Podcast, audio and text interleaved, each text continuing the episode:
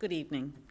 My name is Alicia Puente Cackley, and I have been a resident of Arlington County and had children in Arlington Public Schools for the past twenty-eight years.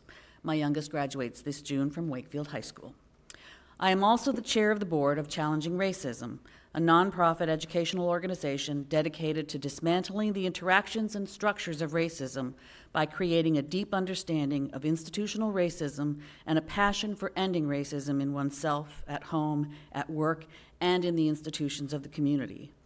Our mission is to empower participants in our classes to disrupt racism wherever they find it, through facilitated conversations built upon facts, stories, reflection, relationships, and the basic skills of listening and holding difficult conversations to bring about change. Arlington Public Schools has supported Challenging Racism's mission for a number of years now, both through funding our parent classes and supporting the training of parent facilitators. I'm speaking to you tonight to urge you to continue that support. There is a real demand in the Arlington community for the training we provide. Indeed, the need for the skills we teach and the information we provide goes well beyond this community.